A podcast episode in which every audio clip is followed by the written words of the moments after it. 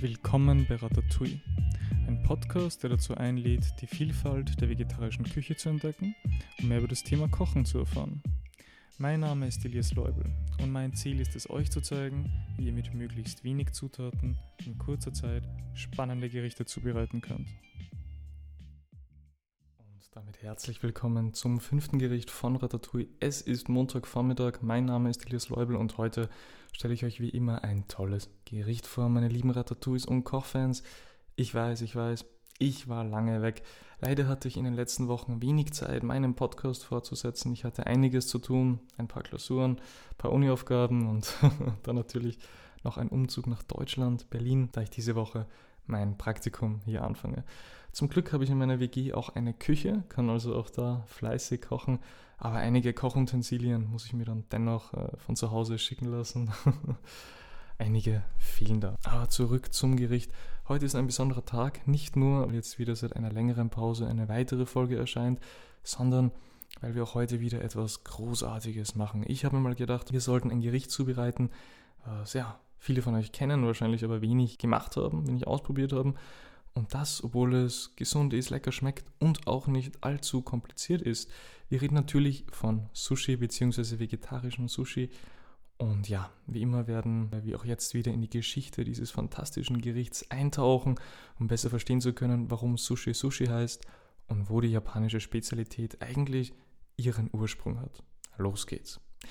Sushi ist ein japanisches Adjektiv und bedeutet so viel wie sauer oder säuerlich und gibt auch etwas Aufschluss über die Geschichte, denn das beliebte Gericht, so wie wir es heute kennen, kommt zwar aus Japan, hat aber den Ursprung in einer Konservierungsmethode für Fisch. Dabei wurde der Fisch in fermentierten Reis gelegt und so haltbar gemacht. Der Reis wurde natürlich weggeschmissen. Diese Methode hat ihren Ursprung in Südostasien, genauer genommen entlang des Mekong-Flusses, sehr langer Strom in Südostasien und verbreitete sich dann über China und gelangte dann im Jahre 718 nach Japan. Im 14. Jahrhundert fanden die Japaner dann raus, dass dieser säuliche Reis auch perfekt zu Fisch passt. Man verwandt später dann Essig und der erste Koch, der dann in die Geschichte des Sushi einging, war kein geringerer als Hanaya Yohei. Äh, kein Plan, ob man den Namen so wirklich ausspricht. Aber dieser Mann, meine Lieben, dieser Mann erfand maßgeblich die erste Frühform des heutigen Sushi, genauer genommen des Nigiri-Sushi, Ende des 18. Jahrhunderts. Ihr seht also, gute Gerichte brauchen ihre Zeit. Es gibt aber noch so viel Interessantes, was ich euch gerne auf den Weg mitgeben will, wo wir schon von Sushi reden. Und ja, deswegen machen wir einen kleinen Ausflug zur Fun Fact Factory, wo wir uns mit Irrtümern und Wahrheiten befassen. Wasabi ist nicht gleich Wasabi, meine Lieben. Ihr wisst natürlich, vielleicht auch nicht, das, was wir in den europäischen Breiten als Wasabi kennen, ist eigentlich Meerrettich und Senfpulver mit Lebensmittelfarbe grün eingefärbt. Echtes Wasabi ist ein Kreuzblütengewächs, deutlich schärfer und auch um einiges teurer. Und naja, wie auch viele von euch wissen, ohne frischen Fisch kann Sushi auf jeden Fall auch einmal krank machen. Die Bedingungen für die Fischverarbeitung in Europa sind streng und deswegen wird roher Fisch vor der Verwendung meist eingefroren, um die Krankheitserreger abzutöten. Meisterköche bemängeln da aber, dass es da leider auch der Geschmack und die Textur des Fisches sehr stark beeinträchtigt werden. Na, aber zum Glück sind wir alle vegetarisch und haben das Problem nicht. Außerdem, nice to know, Sushi wird eigentlich mit den Händen gegessen. Also falls irgendjemand nicht mit Stäbchen umgehen kann, ja, beim nächsten Mal einfach mal weglassen. Und wenn ihr mal in Japan sein solltet, verschwendet keine Sojasauce, geht sparsam damit um. Das gilt nämlich als schlechtes Benehmen. So, das war's nun mit der Theorie zurück zur Praxis. Für vier Personen brauchen wir eine Bambusrolle. Wenn ihr das nicht habt, könnt ihr natürlich auch ein Geschirrtuch verwenden. Eine Packung Nori-Blätter, das sind die essbaren Algenblätter, die gibt es in jedem Supermarkt oder im Asia-Shop. 500 äh, Gramm Sushi-Reis und ja, Gemüse eurer Wahl. Karotten, Paprika, Radieschen, Avocado. Ja, ja, ich weiß, meine Lieben, Avocado ist eigentlich eine Beere, kein Gemüse, aber who cares? Reisessig, aber da könnt ihr auch einen normalen hellen Essig verwenden. Das geht natürlich auch 100 Gramm Ingwer und Wasabi. Wasabi kann man aus der Dose kaufen in Pulverform, das Ganze mit Wasser verdünnen oder aus der Tube. Echte Wasabi ist natürlich recht teuer, aber wenn ihr das Geld habt, bitte kauft das. Schmeckt sicher besser. Sojasauce darf natürlich auch nicht fehlen und zu Hause habt ihr wahrscheinlich Wasser, Zucker und Salz. Wenn nicht, dann wechselt bitte die Unterkunft, denn diese Sachen brauchen wir immer. Okay, zur Lagerung. Äh, den Paprika nicht im Kühlschrank lagern, eher an einem kühlen, dunklen Ort, bla bla, wisst ihr ja alles bereits. Und übrigens, einfrieren ist natürlich auch möglich. Die Karotten gehören aber schon in den Kühlschrank, weil die draußen nicht so lange haltbar sind. Dafür einfach ein Geschirrtuch anfeuchten, das sollte nicht zu nass sein, die Karotten damit umwickeln und dann ist das Ganze auch sieben bis zehn Tage problemlos haltbar. Und bei den Avocados, die Sache ist hier etwas komplizierter, denn unreife ganze Avocados werden nicht im Kühlschrank aufbewahrt, sondern bei ganz normaler Zimmertemperatur. Übermäßiger Lichteinfall soll natürlich vermieden werden. Und sobald ein Avocado ausreichend gereift ist, soll sie sofort gegessen werden oder ab in den Kühlschrank damit. Dann könnt ihr auch bis zu drei Tage das Ganze aufbewahren. Eine angeschnittene Avocado ja, was mache ich damit? Viele von euch kennen es wahrscheinlich. Ein guter Tipp, die Hälfte mit dem Kern aufbewahren, denn der Kern hält das Fruchtfleisch länger haltbar. Mit Glassichtfolie umwickeln, in den Kühlschrank schmeißen und passt. Beim Einkaufen müsst ihr natürlich bei der Avocado Acht geben, dass draußen das Fruchtfleisch auf Druck leicht nachgibt. Wenn die nur frühreife Avocados haben, mein Gott, kauft die halt und nach wenigen Tagen ist das sicher auch nachgereift. Jetzt aber zum Rezept. Die Zubereitungszeit hier, ja, zwischen 40 und 60 Minuten, meine Lieben. Je nachdem, äh, wie viel ihr macht, variiert natürlich etwas die Zeit. Wir machen heute Maki, Nigiri und California Rolls, aber alles der Reihe nach. Zuerst zum eingelegten Ingwer. Den Ingwer mit einem Hobel in dünne Scheiben schneiden, bis zu 5 Minuten in heißem Wasser einkochen und je kürzer der Ingwer kocht, desto schärfer bleibt er auch. Den Ingwer dann rausgeben, mit dem Ingwerwasser kann man auch eine tolle Limonade machen, also unbedingt aufheben mit einer Prise Salz, 75 ml Reisessig und 50 Gramm Zucker äh, verrührt ihr dann das Ganze.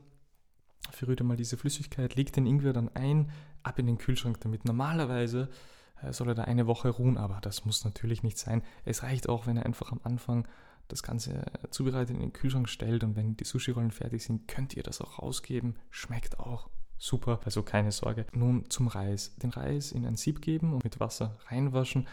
Kochwasser aufsetzen. Für 500 Gramm reichen da, reichen da ungefähr 600 Milliliter Wasser.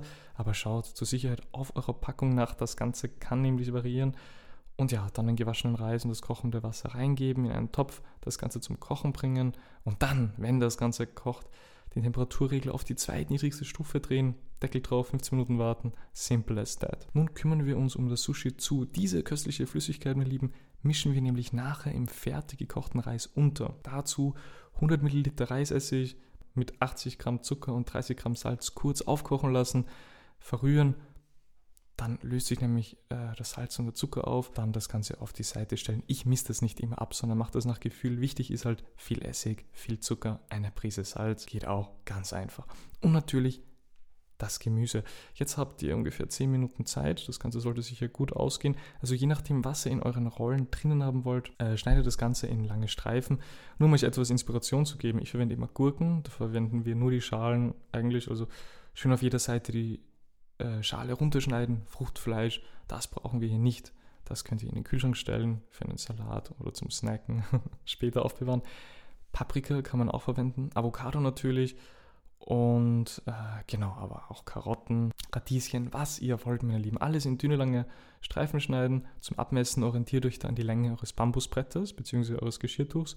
Getrennt in Schüsseln geben und fertig ist das Ganze. Mein persönlicher Tipp: Radieschen und Zitrone schmeckt echt gut. Das müsst ihr auch ausprobieren. So, nach 15 Minuten sollte der Reis fertig sein.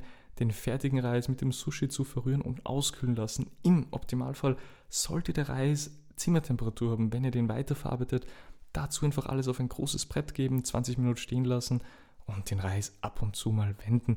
Nehmt euch da ein Buch, liest etwas oder spielt Mario Kart, zockt ein bisschen rum und dann ist die Zeit da auch schnell vorbei. Nun sind wir auch schon beim letzten Schritt angelangt, meine Lieben. Das Geschirrtuch bzw. die Bambusrolle mit Frischhaltefolie umwickeln. Das hilft nicht nur beim Rollen, der Reis bleibt auch nicht im Stoff bzw. im Bambus kleben. Und da die Algenblätter äh, an sich zu groß sind, äh, schneidet ihr einfach die Norreblätter der Länge nach in der Mitte durch, legt das Blatt mit der rauen Seite nach oben.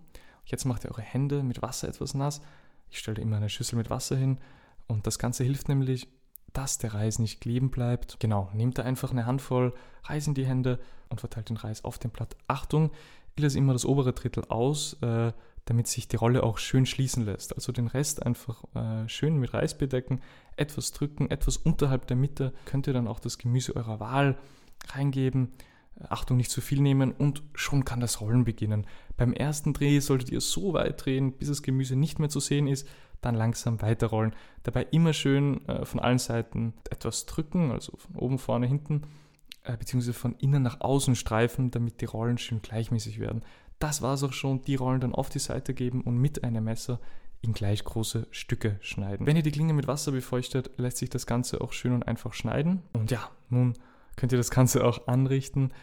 Ähm, genau, einfach dazu Sojasauce, Wasabi und den eingelegten Ingwer dazugeben und dann kann ich euch schon mal einen guten Appetit wünschen. Für die bekannten Inside-Out-Rollen habe ich ja fast vergessen zu erwähnen. Für die California Rolls machen wir alles wie bei den Maki-Rollen mit dem Unterschied, dass wir das Algenblatt komplett mit Reis bestreichen und etwas darüber hinaus, ungefähr um die Hälfte des Blattes, dann alles vorsichtig umdrehen, befüllen und ja, rollen fertig ist die Geschichte.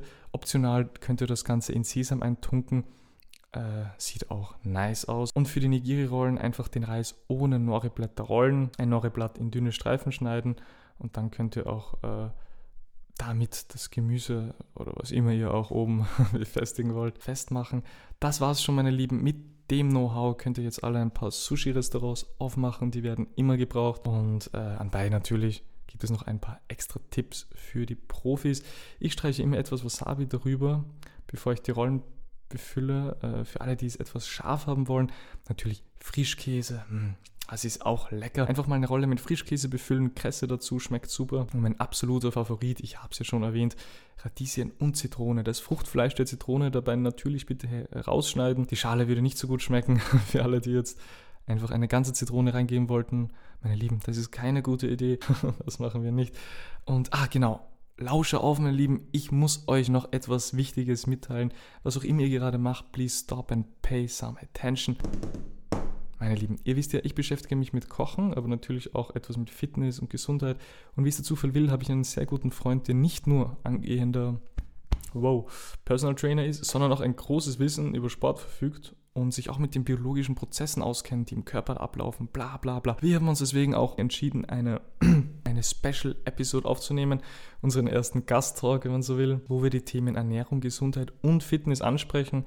Und da ist mit Sicherheit für jeden was dabei, sei es äh, Sportler, Foodies oder Interessierte. Äh, auf jeden Fall aufpassen. Wir werden uns darüber unterhalten, welche Nährstoffe unser Körper braucht, in welchen Lebensmitteln wir diese vorfinden und ja, was gut für unseren Körper ist. Und natürlich immer spannende Facts, Facts und Facts rund um das Thema Ernährung dürfen nicht fehlen. Also bleibt gespannt. Ein fester Termin steht leider noch nicht fest. Ich halte euch aber auf dem Laufenden und freue mich schon auf die nächste Folge, die irgendwann hoffentlich nächste Woche äh, erscheint. Also, meine Lieben, bis dann.